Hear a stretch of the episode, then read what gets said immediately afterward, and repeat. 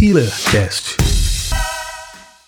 Sejam bem-vindos a mais um episódio do HealerCast. Antes de mais nada, gostaria de pedir para vocês curtirem esse episódio, compartilharem e não deixar de seguir a gente nas nossas redes sociais, tanto no YouTube quanto nas plataformas de streaming de áudio, no Instagram, no arroba healer.cast. E hoje o nosso episódio vai ser sobre medicina de emergência. E para falar sobre esse assunto, a gente está aqui com duas, dois excelentes convidados.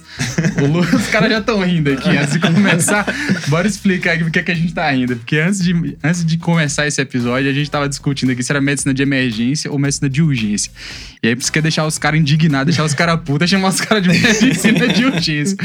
Mas eu tô aqui com dois excelentes convidados, o Luiz e o Miguel. Cara, eu pedi para o Luiz se apresentar inicial. E tô também com o meu host aqui, o Bernardo, né? Aí, beleza, do meu lado. Luiz, por favor, se apresente, meu amigo. Oi, gente, a gente queria primeiro agradecer o convite, assim, pra gente falar de emergência é falar de uma coisa que a gente gosta, a gente é entusiasta. E é medicina de emergência, a gente. Não é medicina de urgência, não é urgência e emergência, é medicina de emergência, nós somos emergencistas. Não somos clínicos. É, mas nós vamos falar disso tudo. É, eu sou o Luiz Augusto, eu sou emergencista desde o ano passado, trabalho com emergência desde que me formei, formei em Barbacena em 2016, então estou há pouco menos de seis anos trabalhando com isso.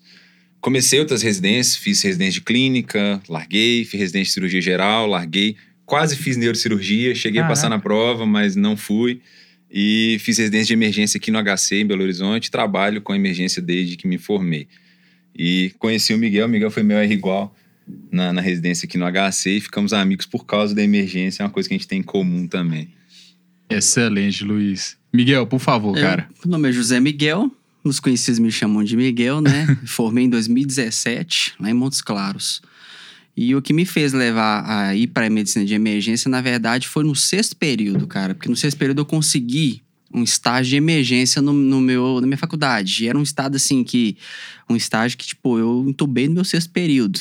Então foi um estágio muito bacana para mim que me que mudou. Sabe quando você muda a chave? Uhum. Foi nesse estágio que eu me interessei demais pra medicina de emergência. Não é pra emergência, na época eu não sabia o que era medicina de emergência, né? Uhum. E... Achava que era medicina de urgência. né? Era, medicina de urgência. achou que ia ser Eu ia urgencista. formar como sendo um urgencista. então, foi nessa época. E uma, eu tive certeza disso, que foi quando no meu último estágio eu fui fazer PSF, cara, que eu ia amarrado. Infelizmente, eu falava, não dá, não consigo disso aqui. E aí, em 2018, eu passei na prova, vi, fiquei sabendo da, da, da residência, né? Passei em 2018 e entrei. E tô aí até hoje, trabalhando na emergência. Graças a Deus, tô muito feliz. Tá curtindo, né? Tô curtindo. E pra você, como é que surgiu, assim, Luiz, a medicina de Cara, emergência? aconteceu, Você na rodou verdade. ali em outras coisas? né? É, eu entrei na faculdade querendo ser legista. Hum. E aí o IML em Barbacena era dentro da faculdade, então já no primeiro período eu comecei a acompanhar a necrópsia. Eu falei, isso não é pra mim, assim, não quero, não, não achei legal. Uhum. E aí ao longo da faculdade eu fui gostando de várias áreas e formei tendo 100% de certeza que eu seria pediatra. Caraca, É. Só que como todo recém-formado fui trabalhar e aí na época, na época eu tive uma proposta no Hospital Regional de Barbacena, que é um hospital grande de emergência lá na região, é a referência da região. Porque minha irmã tinha trabalhado lá, ela também é médica, ela é pediatra. Tá pedindo. E aí eu tive essa proposta para trabalhar no pronto-socorro. E aí comecei a trabalhar numa sala, na sala amarela lá, que é uma espécie de semi-intensiva dentro do pronto-socorro. E comecei a gostar. Eu comecei a ver que aquilo ali me fazia bem, que eu era, tinha desenvoltura para trabalhar naquele ambiente, que eu gostava. Aí, com uns três, quatro meses que eu estava trabalhando nessa sala amarela, eu comecei a dar, plantões na sala vermelha também. E lá é uma realidade diferente da nossa aqui. Sala vermelha é muito mais pesado até, porque a demanda é maior. E acho que a, a gota d'água foi quando eu comecei a trabalhar no SAMU. Que aí eu falei, cara, é isso aqui que eu quero para minha vida. Eu gosto realmente. Só que eu não sabia que existia a residência de emergência. Isso foi final de 2016. A residência, a especialidade foi reconhecida no final de 2015. Então estava no primeiro ano de residência ainda. Então não tinha formado ninguém, eu não sabia realmente que existia. E aí eu comecei a residência de clínica, Entendi. pensando em fazer terapia intensiva. Entendi. Na enfermaria de clínica, aquilo também não me brilhou os olhos. Eu falei, cara, enfermaria não é para mim, é muito maçante. Pensei, ah, vou largar, eu vou fazer a outra área que era mais próxima da emergência, que era cirurgia geral, para fazer trauma. Então, comecei a residência de cirurgia geral aqui em BH, pensando em fazer cirurgia de trauma. Com duas semanas, eu não queria ficar no bloco cirúrgico. Falei, bloco cirúrgico não é para mim. Eu brigava para estar no pronto-socorro e os outros residentes brigavam para sair do pronto-socorro e ficar no bloco. E aí eu falei, cara, não é para mim isso aqui também. Saí da residência com 28 dias. A de clínica eu fiquei sete meses. A de cirurgia eu fiquei quatro semanas. E aí decidi que eu não ia fazer residência. Falei, eu não vou fazer, nenhuma delas ca- cabe o que eu quero para minha vida e vou estudar emergência por conta própria. E aí nessa época eu descobri que existia residência de emergência e consegui aproveitar a minha prova para entrar numa vaga que tinha ainda em aberto no HC, na mesma turma que do Miguel. Na mesma que da cirurgia geral. Na mesma prova, Ah, não tá. precisei de fazer outra prova. Massa. É uma coisa até que pouca gente sabe. No final do primeiro mês, do mês de março, todas as pessoas que desistiram das vagas, as comissões pegam essas vagas e geralmente fazem uma reunião para ofertar essas vagas que estão em aberto, para que elas não Hum. fiquem em aberto. E aí tinha duas vagas de emergência, entrou eu e mais um outro colega para emergência, aproveitando a nota. Então sem ter que fazer outra prova. Foi o E Breno aí, que entrou com você, foi o né? Breno, foi o Isso é Breno. via PSU. Isso via PSU. Via PSU. Agora é Vienari, né? Agora não é, É, mais PSU, mudou, mas né? na época era PSU. E aí eu entrei pra residência e aí sim eu fui realmente feliz. Falei, cara, agora eu tô fazendo o que eu gosto. Agora eu tô na minha área. É isso aqui que é a minha casa. E aí de lá pra cá não, Mas, mas não me por- arrependi hora por que, nenhuma. assim, é a pergunta pros dois. Por que que isso era a sua cara? Como que é a rotina na residência? É. É, a residência nossa, ela é meio Frankenstein, assim. A gente, Cara, a é, gente pisa em exatamente. todos os setores. É uma residência Se que... você for olhar o, o mascote da medicina de emergência, eu vejo algumas pessoas colocando é o camaleão, sabe? Uhum. É o camaleão, né? Que- Você tá em todos os lugares e você se É. adequa ao ambiente. Então, a gente tem estágio de clínica, de neuro, de neurocirurgia, de trauma, de ortopedia, de cirurgia plástica, de queimados, GO, de obstetrícia, sala de parto, tanto para fazer o parto quanto para receber o neném, de emergência pediátrica, de CTI pediátrico, CTI adulto. Então, a gente roda praticamente em todas as cadeiras. Tem toxicologia, Psicologia. tem pré-hospitalar. Então, assim, cirurgia plástica. Mas faz muito sentido que vocês têm, vocês têm que ser muito bem preparados para tudo Tudo. isso, porque tudo isso tem a emergência, né? É. Então, Essa que é a questão, que entra na definição do que é o emergencista, que eu acho que é uma pergunta é que a todo pergunta mundo que vai querer quer saber. né? O que, que é o emergencista, Isso. né? Por que, que existe esse cara chamado emergencista? A gente é especialista em toda e qualquer doença aguda que aconteça com o nosso paciente. Então, o cardiologista ele vai acompanhar um paciente hipertenso, cardiopata, coronariopata ao longo do tempo. Se esse paciente tiver uma intercorrência aguda, nós somos os especialistas para isso. Então, se ele infartar, se ele dissecar a aorta, se ele tiver uma emergência hipertensiva, a gente é treinado para atender esse paciente. Isso para qualquer emergência. Por quê? Porque o paciente não lê o livro. Então, ele infarta e bate o carro. Ou ele cai da laje e fratura a pelve, o- quebra seis costelas e faz um hemotórax e tem um hematoma extradural agudo com desvio de linha média. E junto com o filho dele no banco de trás, né? É. De seis anos. E aí chegam todo esse paciente acidentado que infartou, bateu o carro, tem fratura de pelve, tem hemotórax e tem uma lesão intracraniana, junto com uma criança. Uhum. Cada especialista vai sim ter um papel. A gente não está aqui para substituir. Eu não vou substituir o neurocirurgião que vai drenar o hematoma. Mas eu estou ali para poder, primeiro, reconhecer todas essas lesões dentro do mesmo paciente, para que se ganhe tempo, não se perca tempo chamando cada especialista para avaliar e passar para o outro. Então eu consigo avaliar o doente de uma forma global e falar: tem indicação cirúrgica aqui, tem aqui, tem aqui.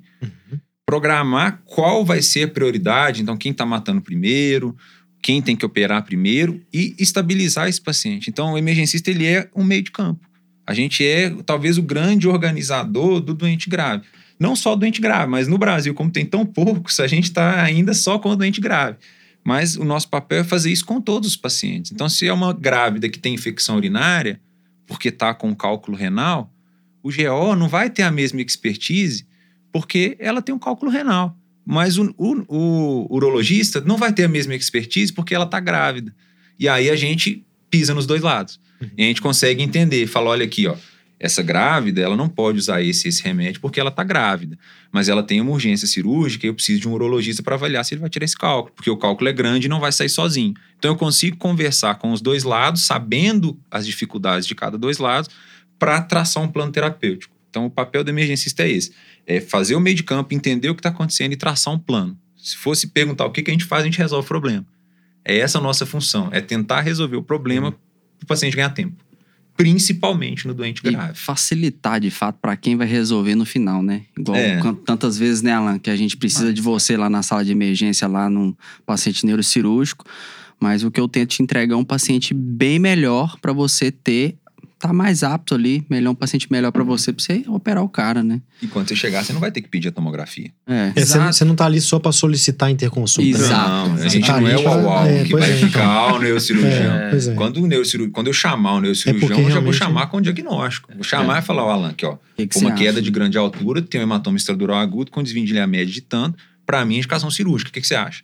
Você vai chegar, olhar e falar, realmente é cirúrgica, eu vou levar pro bloco. E isso é legal que é uma, é uma abordagem, assim, para quem, quem, tem, quem teve a, a possibilidade de trabalhar, às vezes, com recém-formado que tá na sala de emergência e um emergenci, um, um, né, um emergencista mesmo. de- Urgencista. um emergencista, um emergencista de formação ali é totalmente diferente, né? Assim, você- você, entende que, assim, a, a- o, a pessoa que ainda não tá tão preparada, né, que é o recém-formado, quando te chama, ela te chama muito mais por Insegurança, medo, insegurança da situação, enquanto o, o preparado, né, que são vocês, quando chama, é porque realmente precisa, cara, que você, assim, pô, você...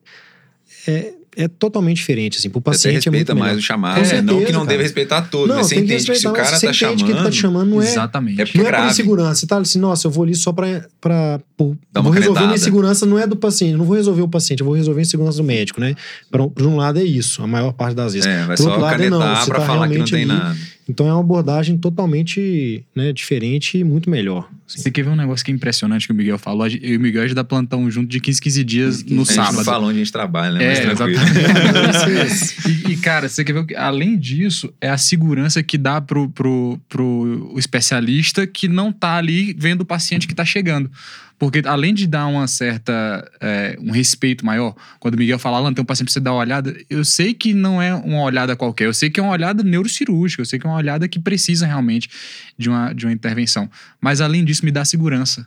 Que eu fico lá sabendo que o paciente que tá lá na sala de, de, de emergência, ele tá sendo melhor assistido porque é um colega que tem uma visão mais global do negócio, que tá acostumado com esse tipo de Entendi paciente melhor. e que muitas vezes não é só o recém-formado. Porque na sala de emergência é comum, às vezes, ter cardiologista, pessoas de, de, de outras áreas que são muito bons naquela área específica dele, mas que não conseguem ter essa visão, como o Luiz falou, né? Exato. Uma É. coisa que eu, que eu, às vezes, eu, eu passo até a ser chato lá na, na sala- nossa sala de emergência lá do nosso local que a gente trabalha. Pode falar aqui. É aqui tem meu, né? lá do Dilon. É porque, às vezes, por exemplo, chega um TCE leve. O cara teve um trauma, chega um TCE leve, tá um Glasgow 14, 15. E aí já chega assim, ah, o paciente acabou de chegar. Chama a neuro. Eu falei, não, calma, Calma, aí. né? Calma, Aqui. cara. Uhum. examina, olha direito e vê o que, que você precisa de chamar um neurocirurgião pra avaliar esse cara. Você tem seguro? Tudo bem, é igual você falou. É, não sabe o que tá vai- fazendo. você não sabe, chama quem sabe. sabe. é. Agora, se você tá na sala de emergência de um hospital complexo, igual o de Lomberes, eu acho que você tem que ter gabarito pra você estar ali, né? Você tem que ter uma confiança, até um, um nivelamento de conhecimento. Você não pode chegar lá igual você fala, formei e vou dar plantão na sala de emergência do Odilon. Referência em neurotrauma, neuro, neuro, neurologia em afins.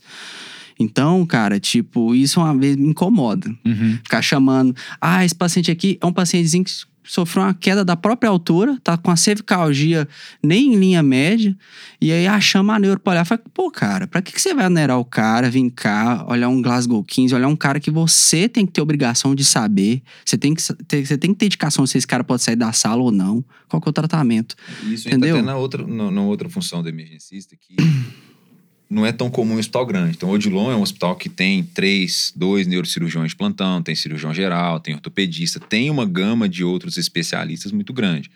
Eu trabalho na Unimed aqui em BH, que também tem isso. A gente tem sempre um neurocirurgião, um neurologista, dois ortopedistas, três cirurgiões gerais, a gente tem uma equipe grande. Mas eu já trabalhei, por exemplo, em um hospital privado, que esses, esses interconsultores não estão lá presencialmente. E é a realidade da maioria dos hospitais, tanto de BH, Sobre aviso, né? é, que é o subespecialista para casos pontuais no hospital particular, porque ele só vai ganhar produção, então ele não vai ficar lá. No SUS, nos grandes hospitais, não é tão comum.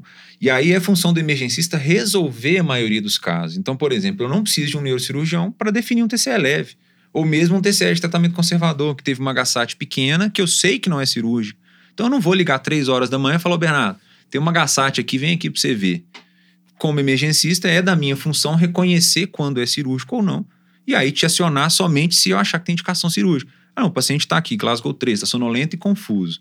Tem uma HSAT pequena, eu sei que ele não vai operar, eu solicito a interconsulta, te mando o WhatsApp. Que aí na hora Uhum. que você acordar, você vai ver, opa, eu tenho que olhar aquele paciente. paciente aqui na emergência, amanhã cedo eu vou lá, você já vai ter a TC que eu vou ter te mandado no WhatsApp, você vai entender que não é cirúrgico. Se tiver uma intercorrência, eu sei reconhecer e falar, peraí, agora o doente está gravando, mudou, eu preciso chamar.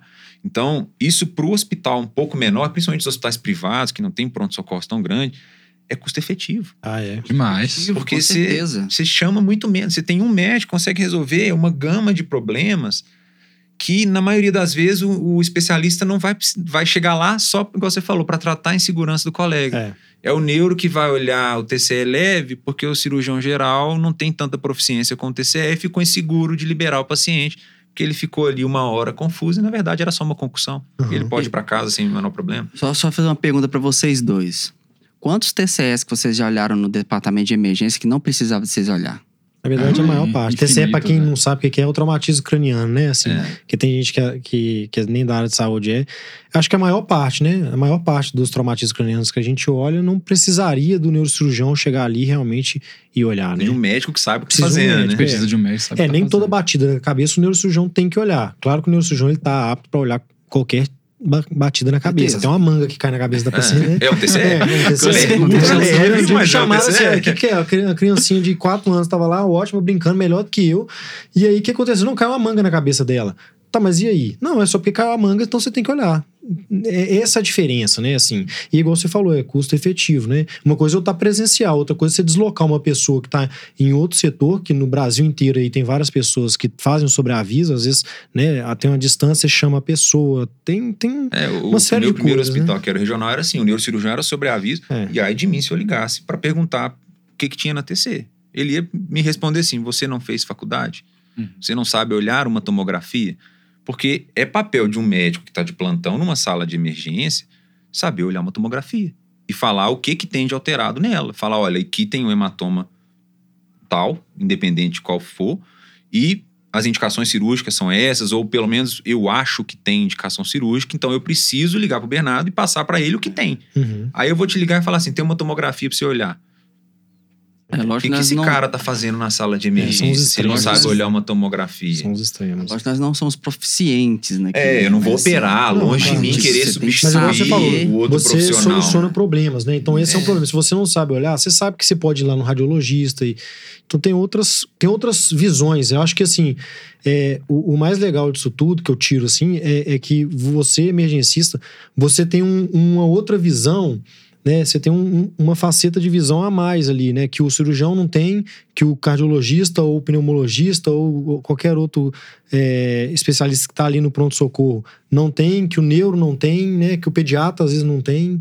É, Então- e, e só de você fazer aquilo todo dia é diferente, porque uma coisa que a gente vê enquanto emergencista e deixa a gente até bem magoado, mas isso com o tempo deve mudar, é que as pessoas trabalham na emergência por bico. As pessoas fazem Uhum. bico lá até que o consultório deslanche ou até que acabe uma residência. E é muito diferente uma pessoa que trabalha todos os dias com a mesma coisa de uma pessoa que trabalha porque precisa do dinheiro. E se você pensar no paciente que chega na emergência, é o paciente mais grave que existe. É. Porque é o paciente grave que não tem diagnóstico. O do CTI também é grave, mas o do CTI ele já foi atendido por alguém. Ele já tem alguma propedêutica, ele já tem algum diagnóstico, ou pelo menos um plano para chegar no diagnóstico. né? Ele É, tem mais alguma coisa já foi feita ele. por ele. O paciente da emergência e o do pré-hospitalar é o paciente que ninguém sabe ainda o que aconteceu. E nas emergências a gente tem ou profissionais que trabalham lá como primeiro emprego, recém-formados, isso é mais comum nos pequenos hospitais, ou profissionais que estão ali fazendo um emprego enquanto não pinta uma coisa melhor. Não é culpa deles, não Uhum. é arrogância achar que eu sou melhor do que eles. Não, eu não sou melhor do que eles. A Uhum. diferença é que eu tô treinado para estar ali e ele não foi treinado. O seu foco é ali, né? O meu foco é esse. Uhum. Então, assim, eu entendo que ele precisa trabalhar. é- Uhum. é- e tudo bem, eu, eu acho digno. Nenhum trabalho não é digno. Uhum. Agora, talvez esse médico tivesse. Se fosse melhor ele estar, por exemplo, atendendo uma ficha verde. Porque você vai estar diante do paciente mais grave que existe, numa condição que ele ainda não tem nenhum atendimento com um profissional que não faz aquilo todo dia. Isso é muito triste de se É. pensar. Se fosse a minha família, eu não ia querer ia isso. Eu ia querer. querer que fosse o cara que faz aquilo ali todo santo dia. Sim. Porque ele vai ser mais assertivo. Com certeza. E o tempo para esse paciente é crucial. Então, pra gente é um pouco até. A gente fica assim. Por isso que todo agonia, né? emergencista que é entusiasta. agonia. Porque pra gente dói ver isso. Ver isso acontecer, de ter que esperar um neurocirurgião, às vezes, que tá operando, esperar quatro, cinco, seis horas o cara sair da cirurgia para poder vir um doente neurológico, vir ver o doente neurológico, porque o médico que tá ali não tem um treinamento naquilo. Uhum. Então é isso pra gente é muito assim, a gente quer que tenha emergencistas, Sim. não que a gente não quer que tenha o clínico. Eu peço ajuda para clínico o tempo Uhum. todo, eu tenho vários amigos clínicos e eu quase fui clínico, né? Aham. E assim, a gente entende a nossa limitação. Chega um doente reumatológico pra mim, é uma coisa Vontade de rezar, difícil. né? Dá vontade de rezar, não, Não, dá? chega um doente reumatológico, tudo que eu quero é um clínico do meu lado. Eu Uhum. falo, cara, vem aqui, me ajuda. Eu não sei isso aqui. Mas eu sei pelo menos como conduzir. Eu sei como estabilizar, como tirar ele da emergência, como traçar um plano até que ele chegue sabe no como destino pedir final. ajuda, né? Exato, E sei traçar o isso. plano. É. Então, traçar o Exato. plano às vezes é mais importante do que dar a última conduta. Mas traçar aquele caminho que o paciente precisa. Acho que a gente é treinado mais pra tomar decisão, sabe? Tomada de decisão. Ou É. eu faço isso ou eu não faço isso. Esse paciente pode ser liberado, que esse que ele paciente tem que ser internado ou é para CTI. Eu tenho que chamar a avaliação do neurocirurgião, do, do cirurgião geral, do ortopedista ou não. Então é Ele mais ser tomada de operado decisão. agora ou ele pode ser Ou pode avaliado daqui esperar. duas horas porque ele tem uma outra coisa mais grave agora. Então, isso é muito. Tem que ser uma, uma tomada de decisão rápida. Rápida, E fazendo isso todo dia, de- se dedicando a isso todos os dias, você vai ficando com uma acurácia muito maior. E isso poupa recurso, poupa tempo e reduz mortalidade. Exatamente. É, é, quando falou de, de- da custo-efetividade, né, da redução de custos, a gente não tinha tocado nesse ponto, né? Porque quando você consegue dar uma assistência melhor, automaticamente você reduz em cadeia uma sequência de eventos, de complicações que podem acontecer. E, naturalmente, isso vai eh, gerar um custo maior para o hospital, para o plano de saúde, enfim. Então, além disso tudo, tem essa questão também do médico emergen- emergencista ele conseguir É isso. Pro, solucionar problemas e reduzir custos. isso né? pro gestor, né? É, é um Excelente. ponto excelente. né, E que tem é- um outro detalhe: na maioria das vezes, o, tem um- o pronto-socorro ele sempre foi a ovelha negra do, do hospital. Todo mundo olha o pronto-socorro pensando que o pronto-socorro dá prejuízo. Só que o pronto-socorro é a vitrine. A maioria das vezes o paciente ele procura um hospital pra, pelo pronto-socorro, porque ele Uhum. teve alguma coisa e precisou ir lá. Eu senti isso na gestação da minha esposa, quando ela teve uma intercorrência, eu levei ela a um hospital que eu não conhecia, porque onde eu trabalho não tem obstetrícia. E eu não voltei mais nesse hospital, porque eu não fui bem atendido lá. Então, o pronto-socorro ele é uma vitrine. Muito embora financeiramente ele pareça não ser tão importante, ele é o primeiro contato. E geralmente as condutas tomadas no pronto-socorro, elas se perpetuam ao longo da internação. Então, se eu dou um diagnóstico de embolia pulmonar no pronto-socorro, esse diagnóstico fica na imensa maioria das vezes. Tem pesquisa falando até de 80% dos casos. Então, o antibiótico que eu prescrevo, ele fica durante a internação. O- a linha de cuidado que eu assumo, ela se perpetua. E se eu tenho um médico que erra mais no pronto-socorro, uma. eu vou ter uma cadeia de erros maior na internação, porque na maioria das vezes é essa conduta que vai continuar. E é uma coisa que às vezes o gestor não pensa Não nesse, pensa. nesse contínuo, ele pensa só Uhum. ali, ah, o pronto-socorro me dá prejuízo. Mas peraí, se o pronto-socorro acerta mais, ele gasta menos exame, o paciente fica internado muito menos tempo, ele complica menos no andar. Se eu mando um paciente pro andar que deveria ter ido pro CTI, ele vai complicar e vai ficar muito mais grave depois. E vai ficar, ao invés de uma semana, um mês, dois meses, três meses.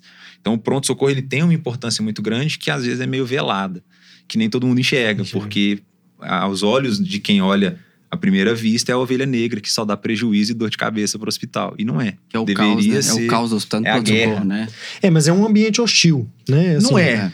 Assim, De- não deveria ser. não deveria ser, É, mas na sim. realidade ele é. Ele É. E muitos hospitais aqui, por exemplo, em BH que a gente trabalha, pode não ser o tempo todo hostil, mas boa parte ali é hostil. E como que vocês lidam com isso, assim? Ou pra vocês, vocês já estão acostumados e vocês não consideram nada hostil?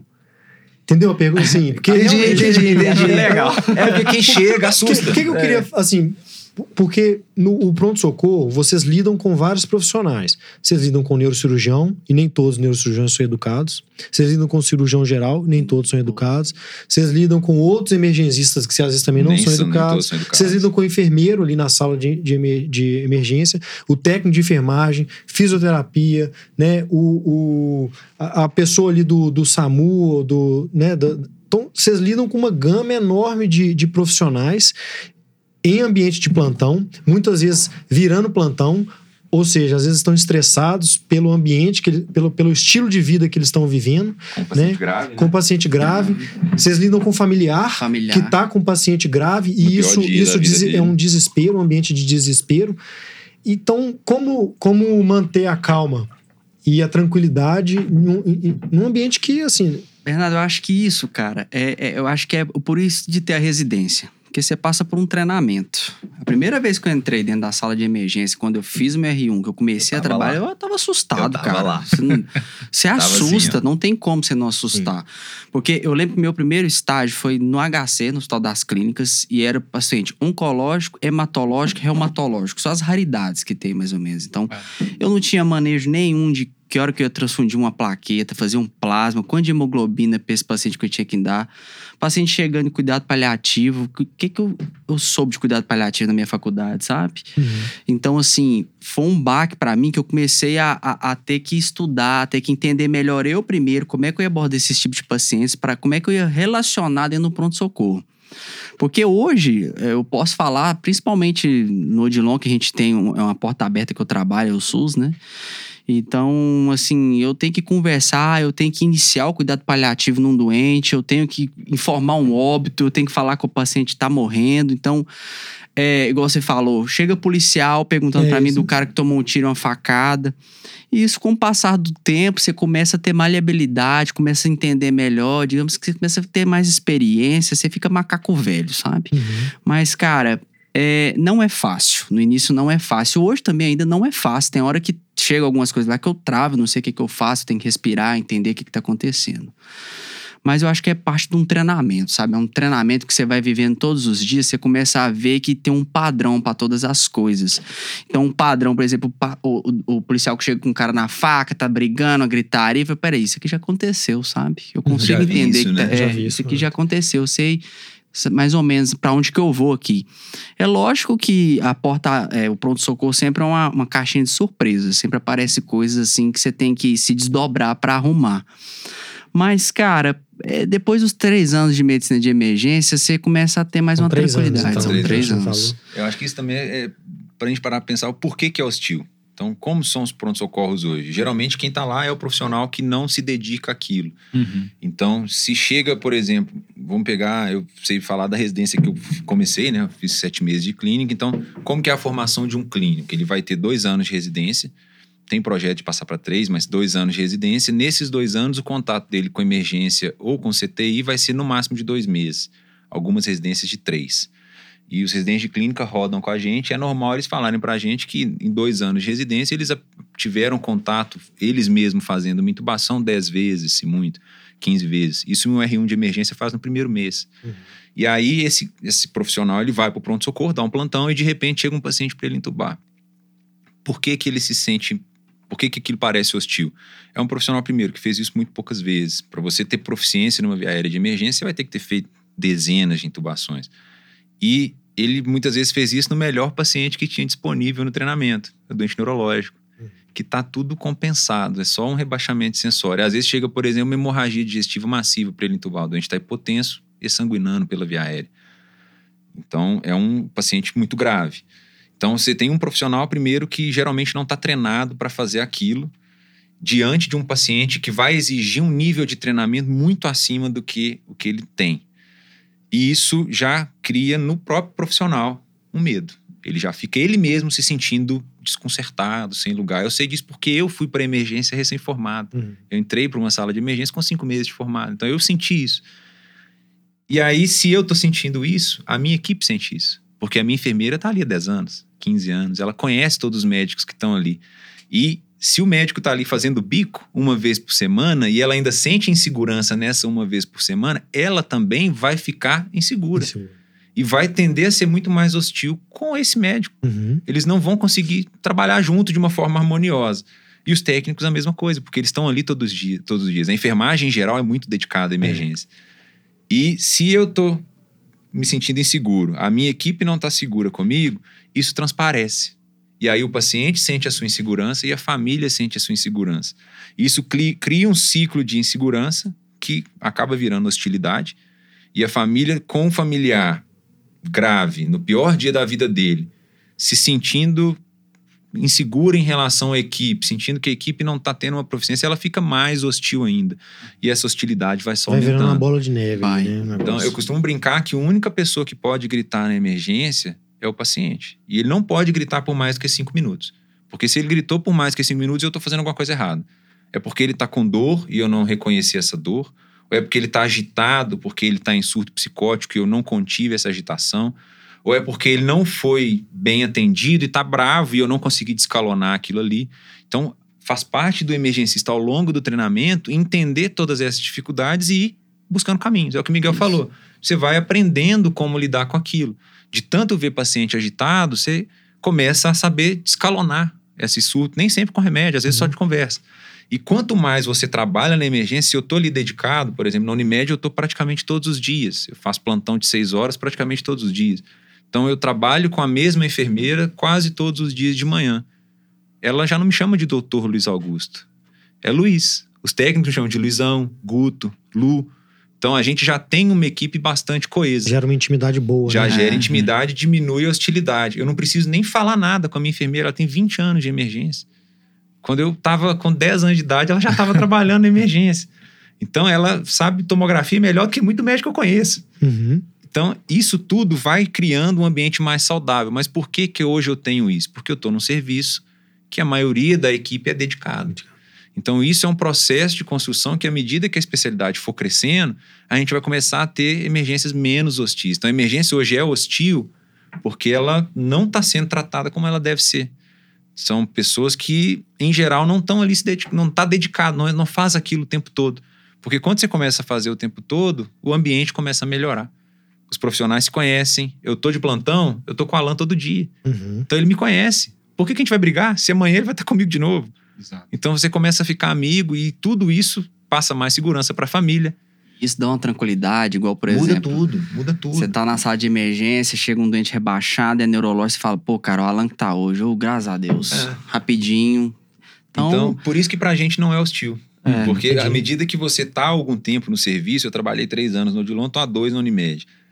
Essa hostilidade vai caindo. Você começa a quebrar essas barreiras de lidar com o colega, o colega já te conhece. Então eu vou chamar vocês, vocês já sabem quem sou eu. Sim. Já sabe por que, que eu tô te chamando, que não vai ser à toa. E ao mesmo tempo, quando você vem, eu confio.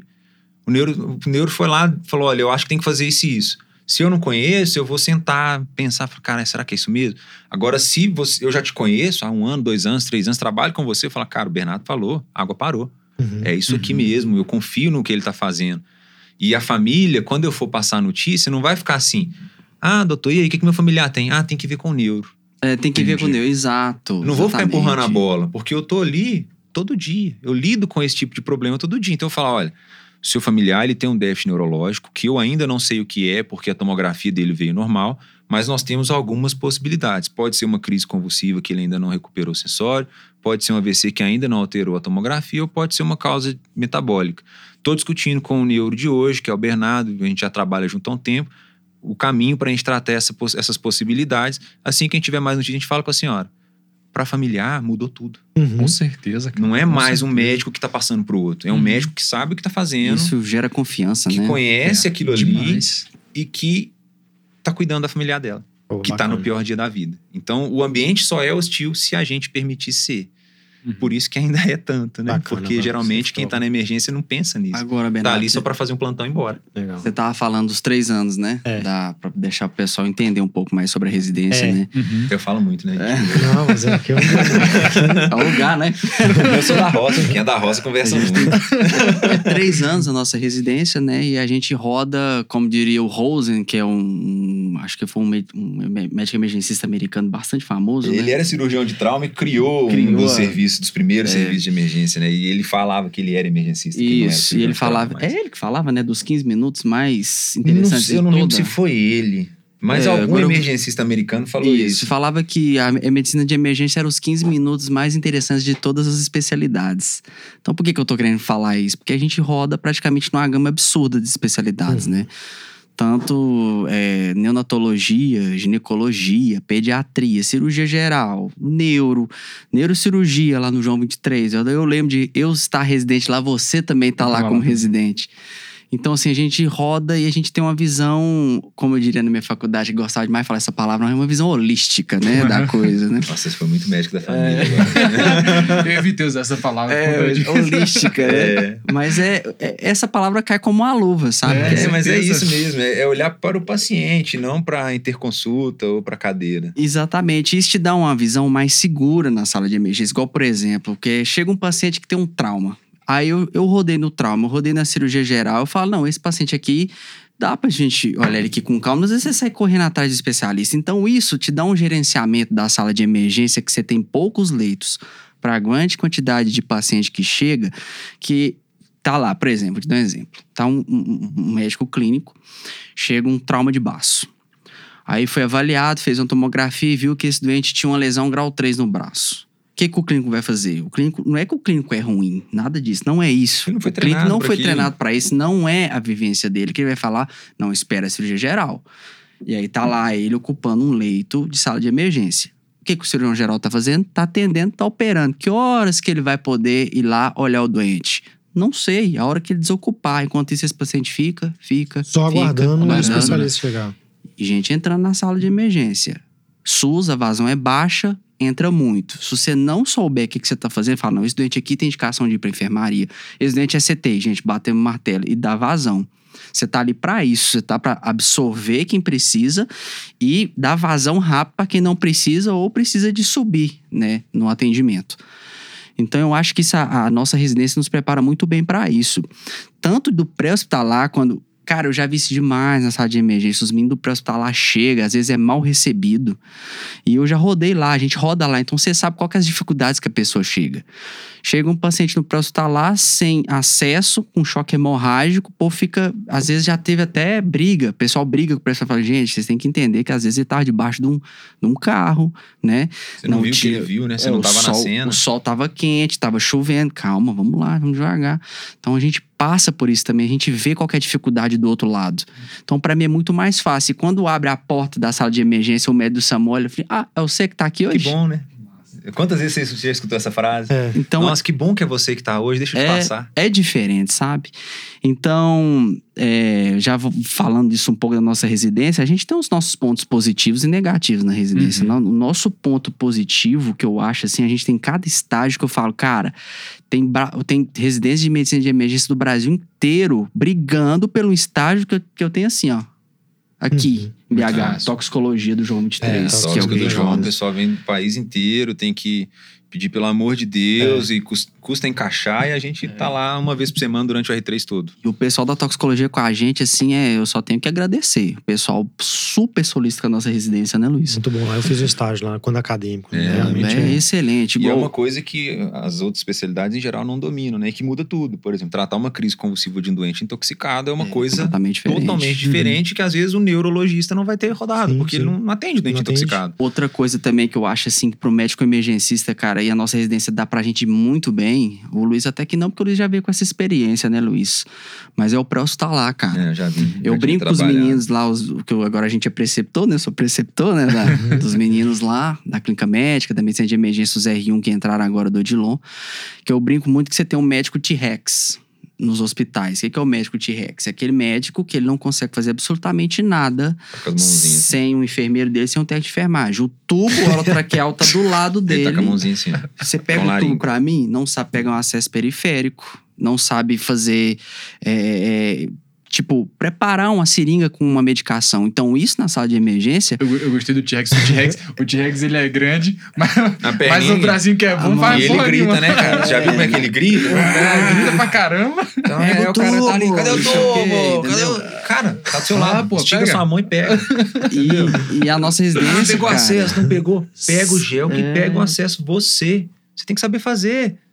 Gostei do T-Rex. É, cara. Então, tipo assim, tá sem cateter nasal, tá sem máscara de alto fluxo, tá sem cano de gueto, aí o cara pega lá, tá lá. Você sabe onde tá. Você tá dentro da sala de emergência, se é o médico plantão, você tem que saber onde tá. Uhum. Entendeu? É, eu lembro muito da gente com os acadêmicos, às vezes chegava doutorado, falava assim, ah, o que, que você quer fazer? O acadêmico falava, eletro, sabe fazer? Não.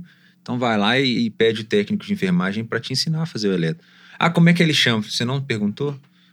Então vai lá, dá bom dia, se apresenta e pergunta o nome dele, a sua equipe. Relacionamento, Isso, né? isso. Acho que é o Na básico ali, que a emergência não cabe aqui, né? não saber o nome da Isso- sua equipe, isso onde nessa tá os parte, materiais. cara. Você tem que saber tudo. Nessa parte do pré-hospitalar, isso é primordial, cara. Porque, tipo, no pré-hospitalar é você, sua enfermeira e seu condutor socorrista. Então, se você não se virar ali, se você não souber onde tá as coisas, se você não dar seus pulos, quem que vai dar pra você? É. Às vezes tem sabe? seis vítimas, cinco vítimas, você e o enfermeiro. Se você não souber pegar acesso, o enfermeiro tem que pegar seis acessos. É. Então, os outros cinco E pacientes fica vão ficar esperando. esperando enquanto ele tá agarrado em um.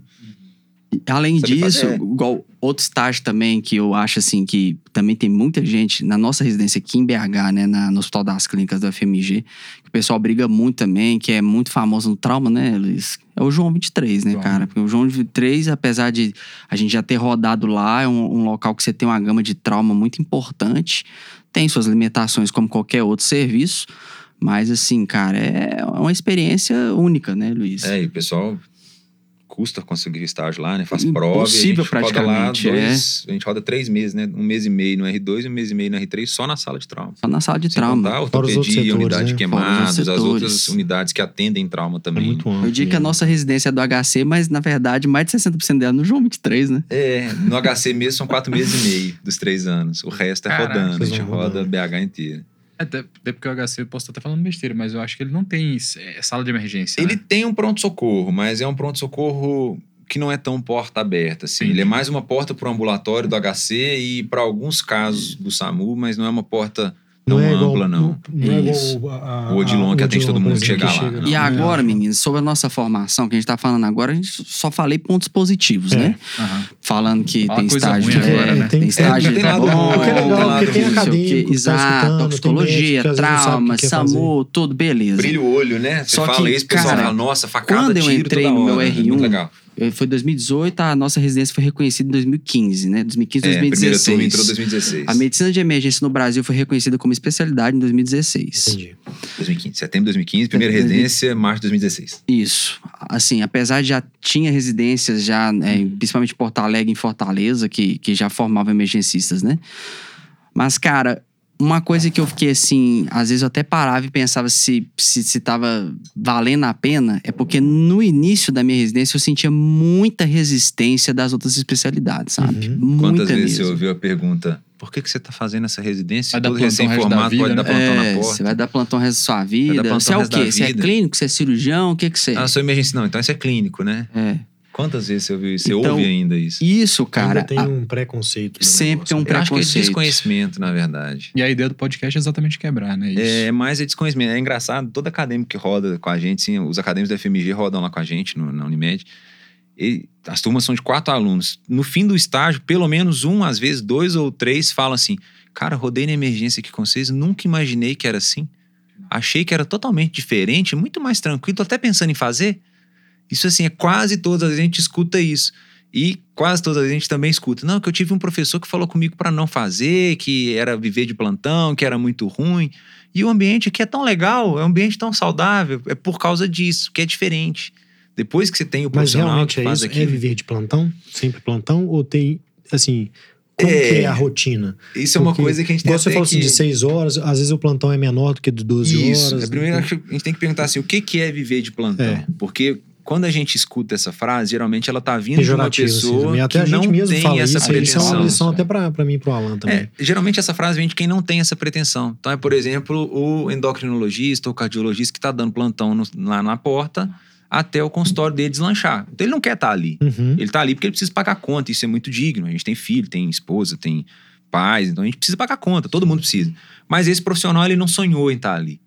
Então, esse, acho que esse é o primeiro ponto. Geralmente essa frase vem dessas pessoas. Mas algumas coisas já mudaram depois que a emergência chegou. Eu comentei, eu trabalho em geral plantões de seis horas.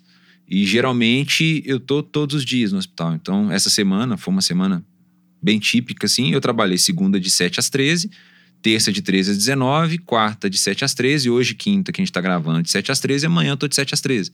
Então eu trabalhei cinco dias na semana, seis horas. Uai, mas isso é igual consultório. É, muito próximo. Então, à medida que a especialidade começa a crescer e que você, se tornando emergencista, pode escolher serviços melhores, a gente começa a ter essas coisas. Então, a maioria dos grandes serviços de BH hoje já permite plantões de seis horas. Então, você organiza sua agenda e começa a ter plantão todos os dias. Eu tenho hora para sair, eu tenho hora para chegar. Isso, para mim, é ótimo. Eu tenho agenda. Se eu quiser Uhum. tirar férias, eu troco os meus plantões e tiro férias. E como o serviço que eu tô, a maioria dos colegas ou são meus R+, ou meus R-, a gente já tem uma camaradagem de troca. Então, semana que vem eu tô com a agenda um pouco mais pesada, porque tem dois colegas de férias. Então, eu tô cobrindo para eles. Quando for minhas férias, eles cobrem para mim. Então, essa visão de você vai viver de plantão e será que você vai aguentar isso? Primeiro, a gente tem que pensar isso. O que é viver de plantão? É fazer bico trabalhando 36 horas consecutivas para poder pagar o carro que eu troquei, num hospital mais ou menos, com uma estrutura ruim? Ou é trabalhar plantões de 6, no máximo 12 horas, num hospital que me dá o recurso para eu trabalhar, que me dá uma condição não de trabalho, mas de qualidade de vida boa. Então, eu tenho estacionamento no hospital, eu tenho apoio da minha equipe. Se eu precisar trocar um plantão, meu colega pega. São amigos que trabalham comigo. Aí muda de figura. E aí sim é possível trabalhar só de plantão. Mas tem outras áreas. Emergencista, não, se quiser, pode fazer outras coisas. Então, assim, outra, outros lados que são possíveis de atuar. Eu hoje sou instrutor da TLS e do curso de toxicologia da Logos. E estou indo caminhando bem para essa parte de docência, já que temos poucos emergencistas, então treinar colegas não emergencistas na nossa área. Fui professor de faculdade, mas o caminho desses cursos de extensão me atrai mais, então é uma opção. Existe uma outra figura no pronto-socorro que poucas pessoas conhecem, que é o horizontal. Então, Sim, igual tem o é- horizontal de CTI, tem o horizontal de pronto-socorro.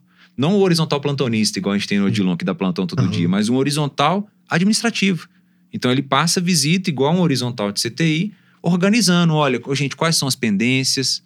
Tem alguma coisa que está mais agarrada para eu resolver? Tem alguma vaga que não está saindo? Algum exame que está demorando mais que o habitual? Passar para resolver. Tem algum caso mais grave que está com dificuldade? Então, essa é uma função importante do emergencista também. Passar todos os dias para lidar com as coisas mais complexas. E aí, o colega menos treinado vai lidar com o resto. Então, você vai pegar só a nata, né? Do que a gente gosta, das coisas graves. Então, essa é uma função que tem crescido. Tem possibilidade de entrar para gestão, coordenação, regulação de leitos, regulação de CTI, regulação de, de, de SAMU. Tem o pré-hospitalar, que é uma área interessante. Uma outra área interessante é transporte. Então, transporte aéreo é uma área que tem tudo a ver com Pô, legal, emergência. transporte de transferência intermunicipal, interestadual, às vezes até internacional. Então, são áreas que vários emergencistas no país estão migrando também. E, por incrível que pareça, você pode até ter seu consultório. Então, É mesmo? em BH eu legal. sou estranho, porque quando a gente tem uma coisa aguda aqui, se eu tiver uma amidalite, eu vou na UPA. Ou se eu tiver convênio, eu vou no hospital. Mas eu vim do interior, no interior é muito comum você ir ao consultório. Sim. Você liga para o médico e fala: tem como você me encaixar? É aquele Uhum. médico que ele atende de tudo. Então, quem melhor do que um emergencista para fazer massa, isso? É, que cara. massa. Então, s- por Não, exemplo, Genial, cara. é, você genial. pode morar no interior. Em BH não tem tanta essa demanda, porque a pessoa vai É no pronto-socorro atender ficha verde. Mas você pode, por exemplo, ter um consultório no interior e ser o médico de confiança da pessoa. Ela fala: olha, eu sei que ele tem uma noção de tudo, e meu pai é cardiopata, é renal crônico, ele tá com falta de ar, mas eu não acho que é pro hospital. Ô Luiz, tem como você me atender? Tem como eu te atender. Posso fazer isso em casa. Cara, eu fico pensando que isso é até uma possibilidade, obviamente, que assim, não existe um número muito grande de emergencistas no Brasil. Muito poucos. Muito poucos, né? Mas eu fico pensando num, num contexto ideal, onde a gente tem uma quantidade razoável, o quanto que isso não desafogaria os hospitais, né? Você tem uma noção, a, Porque- a medicina de emergência. Ah, Arthur Alan, tô falando tendo errado. Eu penso, eu tô, ô, gente, desculpa é que eu tô sem dormir direito. Eu tô com o neném de 23 dias em casa, então tô até trocando as palavras. O Alan, tem uma coisa interessante: a medicina de emergência nos Estados Unidos ela deriva da medicina de família e comunidade. É. Todo mundo pensa que ela veio do hospital, e não, ela veio da medicina de família. Por quê? A gente tinha cidades muito pequenas que às vezes tinha um caso grave e um profissional que não sabia atender. Então, criou-se um profissional que tinha uma noção de tudo para poder resolver o problema daquela cidade. Então, a, a medicina de emergência, as primeiras residências, ela- elas eram um programa dentro da residência de medicina de família, era um R+, de medicina de família. Para o cara ter uma noção de doente grave e quando ele fosse atender na cidade pequena, segurar a bucha, conseguir segurar a onda. Então, tem essa parte do mercado que ainda no Brasil não existe tanto porque a gente não tem o profissional. Mas quem vem de cidade pequena provavelmente já viveu isso. O meu médico foi o médico que fez o parto que eu nasci e foi meu médico até eu virar médico. Então, quando eu era criança e tinha otite, ele que me olhava.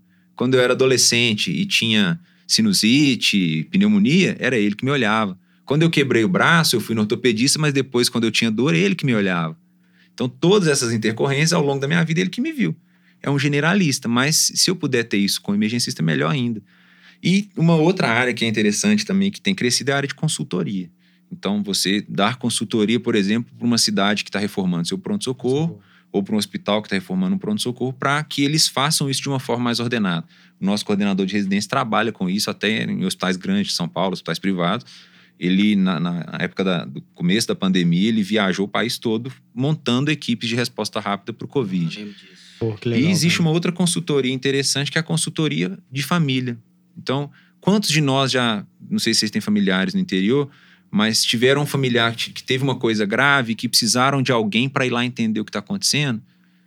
E pensaram, cara, que médico que vai lá? Aí você chama o, o colega e fala, oh, não é muito a minha área, mas eu acho que está bem conduzido. É uma área que você poderia atuar também. A pessoa te chama e fala, olha, eu estou precisando, meu pai, ele tá aqui em casa, ele tá acamado, eu preciso entender se ele tem que ir pro hospital ou não, ou então ele foi internado e eu não tô conseguindo entender o que tá acontecendo porque o neurocirurgião falou uma coisa, o intensivista falou outra. Vai lá para mim, a pessoa te paga uma consulta, você vai lá, avalia o paciente no hospital, conversa com a equipe sobre o plano e passa isso para a família. Então, tem algumas áreas ainda não exploradas, isso sem contar subespecialidades. Então, lá fora a gente é sub da emergência medicina da dor, cuidado paliativo, são subespecialidades da medicina de emergência. E no Brasil ainda está caminhando, aqui a gente só tem medicina de emergência ultrassom, pediátrica. por exemplo, ultrassom na emergência ali. Ultrassom pô, na emergência. Então, tem falam, né? várias coisas que é possível explorar, aí vai depender de onde você está. Então, em Belo Horizonte, um consultório não funcionaria, Uhum. porque aqui o paciente tem livre acesso ao convênio. Mas numa cidade, por exemplo, de 100 mil habitantes, funcionaria muito bem. As pessoas têm essa figura de eu não vou para o hospital, eu ligo para o meu médico, ele me encaixa, ele me vê. Eu pago a consulta particular para ele, resolve muito melhor o meu problema. Então, é possível encaixar outras coisas. Claro que para a imensa maioria de nós, por sermos tão poucos, vai ser plantão na sala de emergência. Mas se não quiser, tem, tem uma R- nossa que está indo mais para a parte de gestão. Então, assim, tem outros caminhos. Claro que a gente gosta de plantão. É uma coisa que a gente gosta. A gente gosta de doente grave, mas a gente não é treinado só para doente grave. A gente é treinado para doente não grave e para gestão também. Mas é legal que você trouxe aí algumas possibilidades, inclusive que dentro de alguma dessas possibilidades eu vejo possibilidade de você empreender Sim. e que isso pode ser uma possibilidade para o futuro. Porque não que você com, com 50, 60 anos você não vai conseguir dar plantão, mas mu- muitas vezes você vai estar interessado em um outro estilo de atividade profissional, onde dentro dessas possibilidades você consegue aplicar a sua especialidade em medicina de emergência, né? E você vai ficar só com a parte mais complexa. À medida que você envelhece, você vai saindo da assistência e vai sendo mais consultor, sendo Uhum. horizontal dentro daquele Isso em serviço. qualquer Você vai ser especialidade. mais gestor, qualquer especialidade, Você vai ser exatamente. preceptor de residência. Mas eu acho que as pessoas têm medo ainda da medicina de emergência por achar que isso não é possível. É porque as pessoas têm aquela figura do upeiro, né? Do cara que tá fazendo bico de plantão na sala de emergência Exatamente. da UPA. E é muito diferente. A medicina de emergência é a nossa vida, é o que nos brilha o olho. Então a gente estuda isso pra caramba. Se falar de intubação com um residente de clínica, ele vai falar que teve uma aula em intubou 10. Se falar de intubação com a gente, a gente teve aula de drogas na intubação, intubação na sepsis, intubação no doente traumatizado, intubação no doente neurológico. A gente discute assim, sub, sub, sub fragmentos para ter uma Várias visão melhor. situações, né? Várias É. situações e treina todas essas. Então Uhum. é uma visão diferente. Não é Se eu nossa, a abrir minha mochila ali agora, eu tenho um vídeo laringo lá dentro. É, se falar de intubação, a gente vai te falar sete dispositivos de resgate. A gente Uhum. não vai te falar só da laringoscopia. Então, Entendi. é, é uma visão diferente. A gente não tá para substituir ninguém, a gente tá para acrescentar, para ir além. E agora que nós somos poucos, né? Minas formou só 24 emergencistas até hoje, então são muito Pouco, né? poucos. Em BH tem 20 formados, tem alguns titulados, mas formados são 20. A gente mal, mal dá conta da sala de emergência. Então, é, seria muita arrogância a gente querer falar, não quero mais clínico no pronto-socorro. Uhum. Os Estados Unidos têm 50 anos de emergência e lá eles não chegaram nem em 90% de ocupação dos pronto-socorros com emergencistas. Tem 50 anos. Lá está sempre entre as 10 especialidades mais bem pagas. Então também. E como que é? Perspectiva Você é falou dessa, dessa remuneração aqui, como é que é? É, esse é um ponto negativo. Negativo. Negativo. assim, a, a remuneração, acho que na, na medicina como um todo, não é justa. Se perguntar para vocês se a neuro paga bem, vocês vão falar que não tanto quanto deveria. É, a nossa resposta também, né, Nossa Miguel? resposta É, a gente também. sempre gosta de citar isso porque uma coisa é o valor, né? Assim, o valor, ele é bom, não tem como reclamar do É. valor. Mas considerando O custo. o entorno disso tudo, né?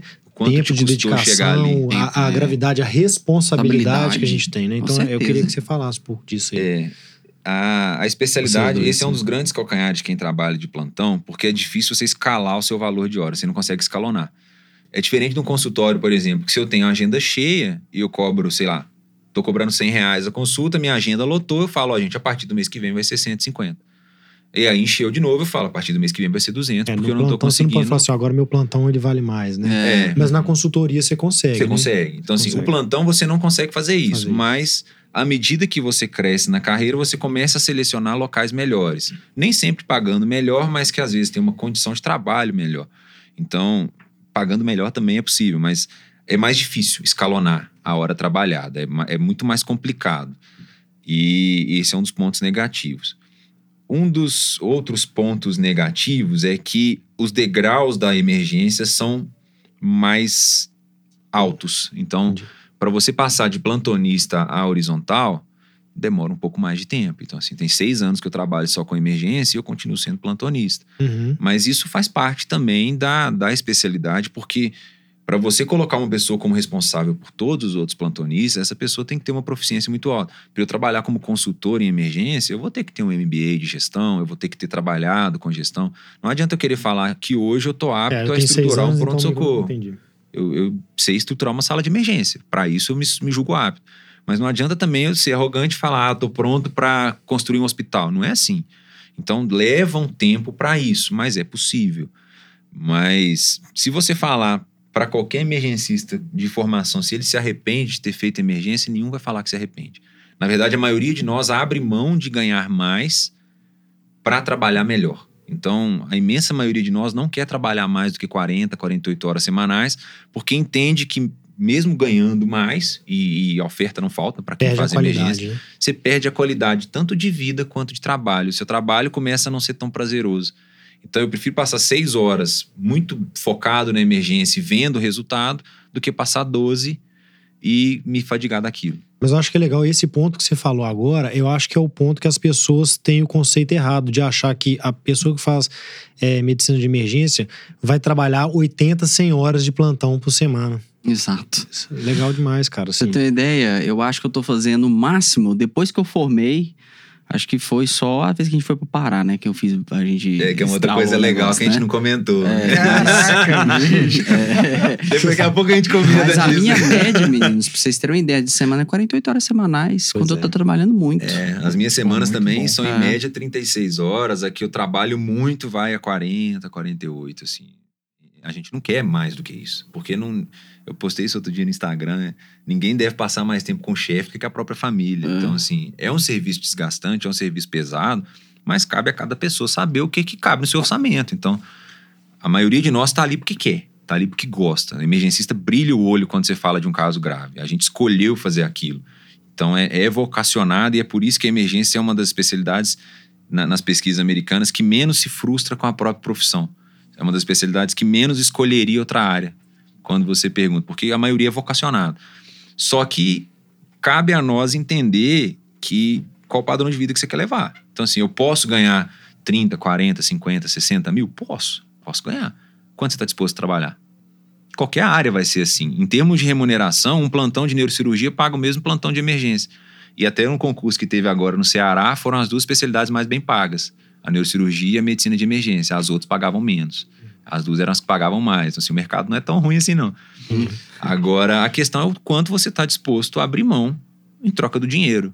Vocês falam isso muito aqui no podcast, e e acho que esse foi um dos motivos que eu topei e vim aqui, que não é só dinheiro. É. O dinheiro, ele vem para quem trabalha direito. Quem trabalha direito tem oferta boa, as pessoas vão te procurar, os hospitais vão te oferecer emprego, você vai recusar emprego.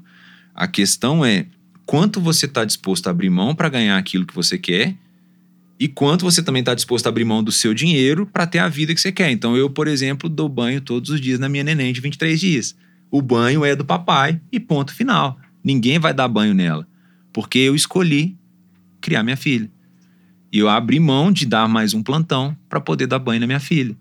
E aí vai de cada um. Se a pessoa achar que é mais importante o dinheiro e quiser pagar uma babá, tudo bem também. Cada um tem suas prioridades.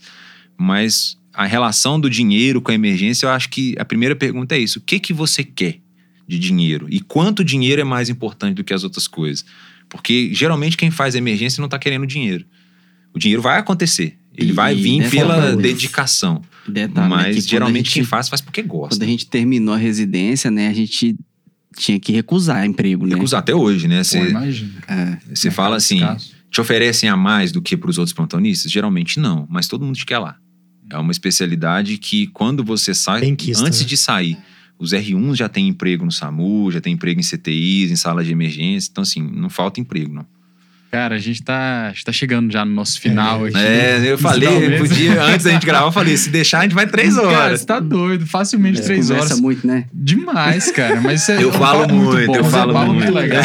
E assim, e é interessante que é uma coisa que, que quando a gente chama alguém de outra área aqui no nosso podcast, uma coisa que geralmente acontece é da gente se surpreender É. com a especialidade. Aconteceu no último episódio da gente, na, na última gravação da gente, tá acontecendo aqui de novo, né? O quanto que a gente tá se surpreendendo.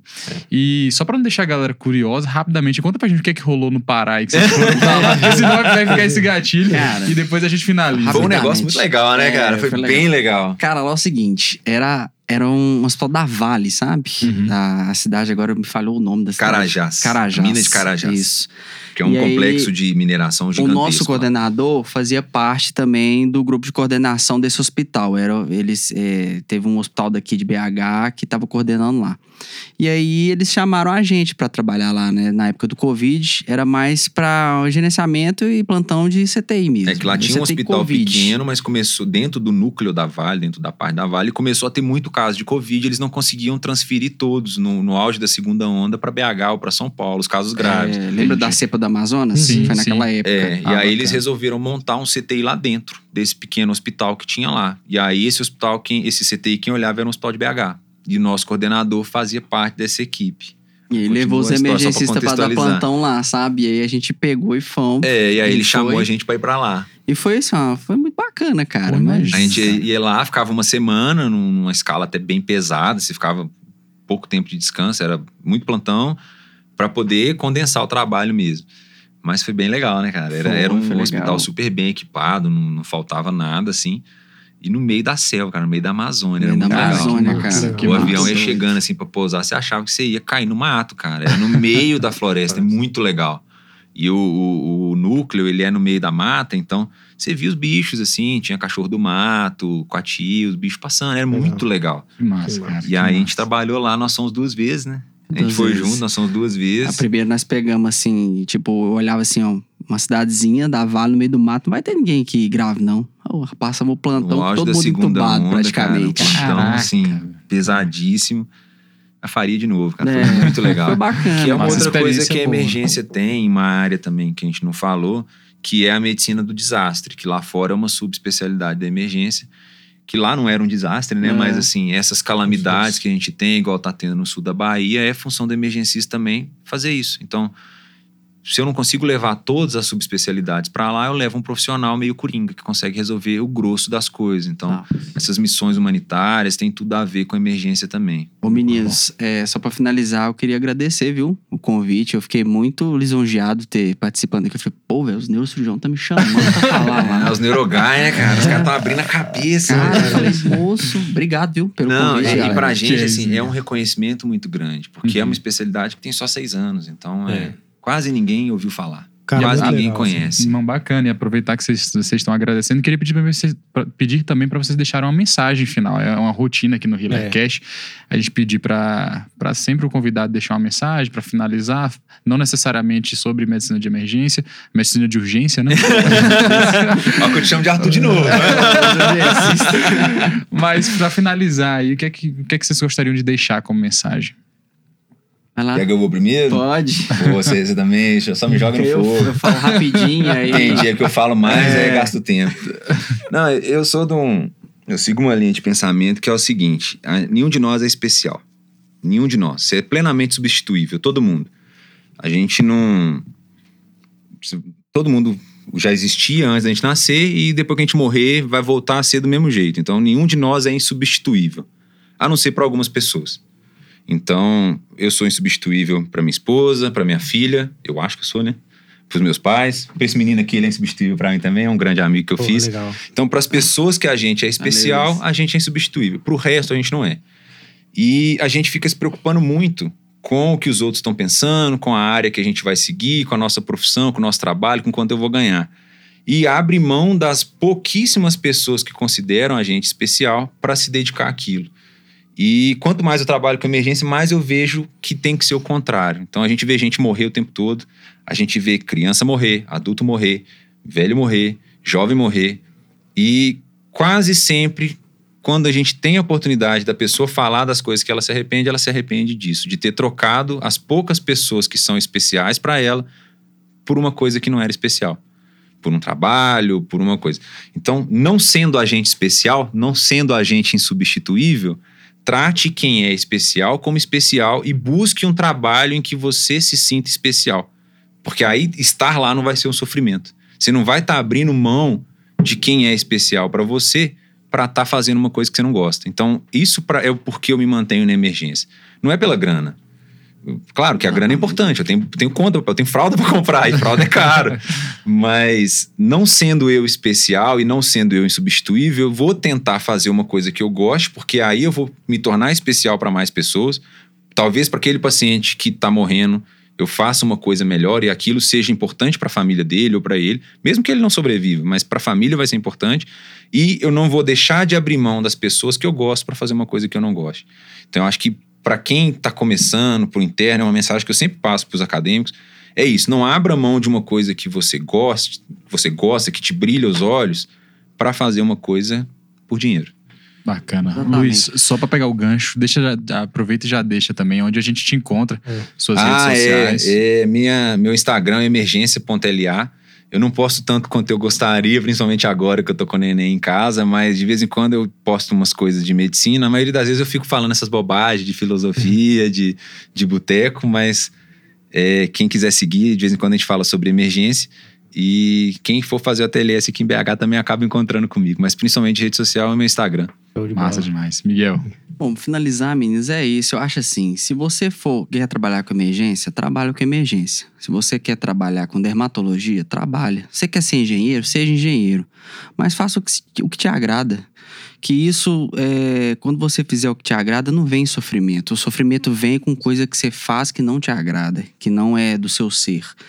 Então, para quem tá aí e gosta de emergência, galera, é isso. Tem que fazer medicina de emergência mesmo. Se não gosta, não faça. Eu sou mais objetivo em relação a isso, sabe? A mensagem Bacana. é a mesma, é a só mesma, que mais, mais bem mais goiana, é mais goiana. Objetiva, digamos assim. E, cara, sempre tentar atender é, o, o paciente que grave que chega para você, sempre entender que você não é o melhor médico, que você tem que melhorar sempre e sempre desconfiar. Uhum. Então é isso que me gere quando eu tô na frente de um paciente que acaba de chegar que precisa de um atendimento primário, sabe? De imediato. Então acho que é isso, cara. E tamo aí, viu? Agradecer novamente, tá? Uhum. Alan, a hora que você precisar de mim lá no Poli, vou estar lá à sua disposição. Ah, e precisando da gente aqui também. É, é, ótimo, Você vê que eu gosto de falar, né? Mas assim, é, pra gente é uma honra muito grande. É falar de emergência mim, pra gente é eu é falar da vida nossa mesmo, é falar do que a gente gosta, falar. É igual você falar, falar comigo, ah, fala da sua filha. Cara, tem, vou falar três horas aqui. Você fala de emergência. É o que eu escolhi fazer pra minha vida, é o jeito. Então, assim, é. pra gente é realmente uma honra muito grande estar tá aqui e falar isso e talvez tocar aquele acadêmico que escutou Com de alguém para não assim, fazer. Fala eu... assim, cara, não precisa fazer não, mas pensa de novo. Não, eu Quem sabe, considere porque foi muito bom. Eu aprendi muito com vocês dois aqui hoje. Assim, eu já, já convivi, né? A gente já deu plantão juntos também. Eu já conheço outros emergencistas também, mas assim, foi, foi engrandecedor mesmo. Queria agradecer mesmo vocês dois, porque foi bem legal. Foi um episódio bem legal mesmo. Não, muito bacana, cara. também agradeço, Luiz, Miguel. Muito obrigado. Dois excelentes emergencistas. Já tive urgencistas. oportunidade. Dois excelentes urgencistas. eu já tive a oportunidade de trabalhar com os dois. E o papo foi bacana demais, cara. Um podcast excelente esse episódio, tá? Agradecer também a quem nos acompanhou nesse episódio pelo YouTube, pelo Spotify, pelo Deezer. Pedir mais uma vez para curtir, compartilhar. E se tem aquela pessoa que não sabe nada de medicina de emergência, que acha que é medicina de urgência, manda para essa pessoa esse episódio. Beleza? E não gosta de dar plantão. Exatamente. beleza, pessoal. Um forte abraço. Até o próximo episódio. Valeu.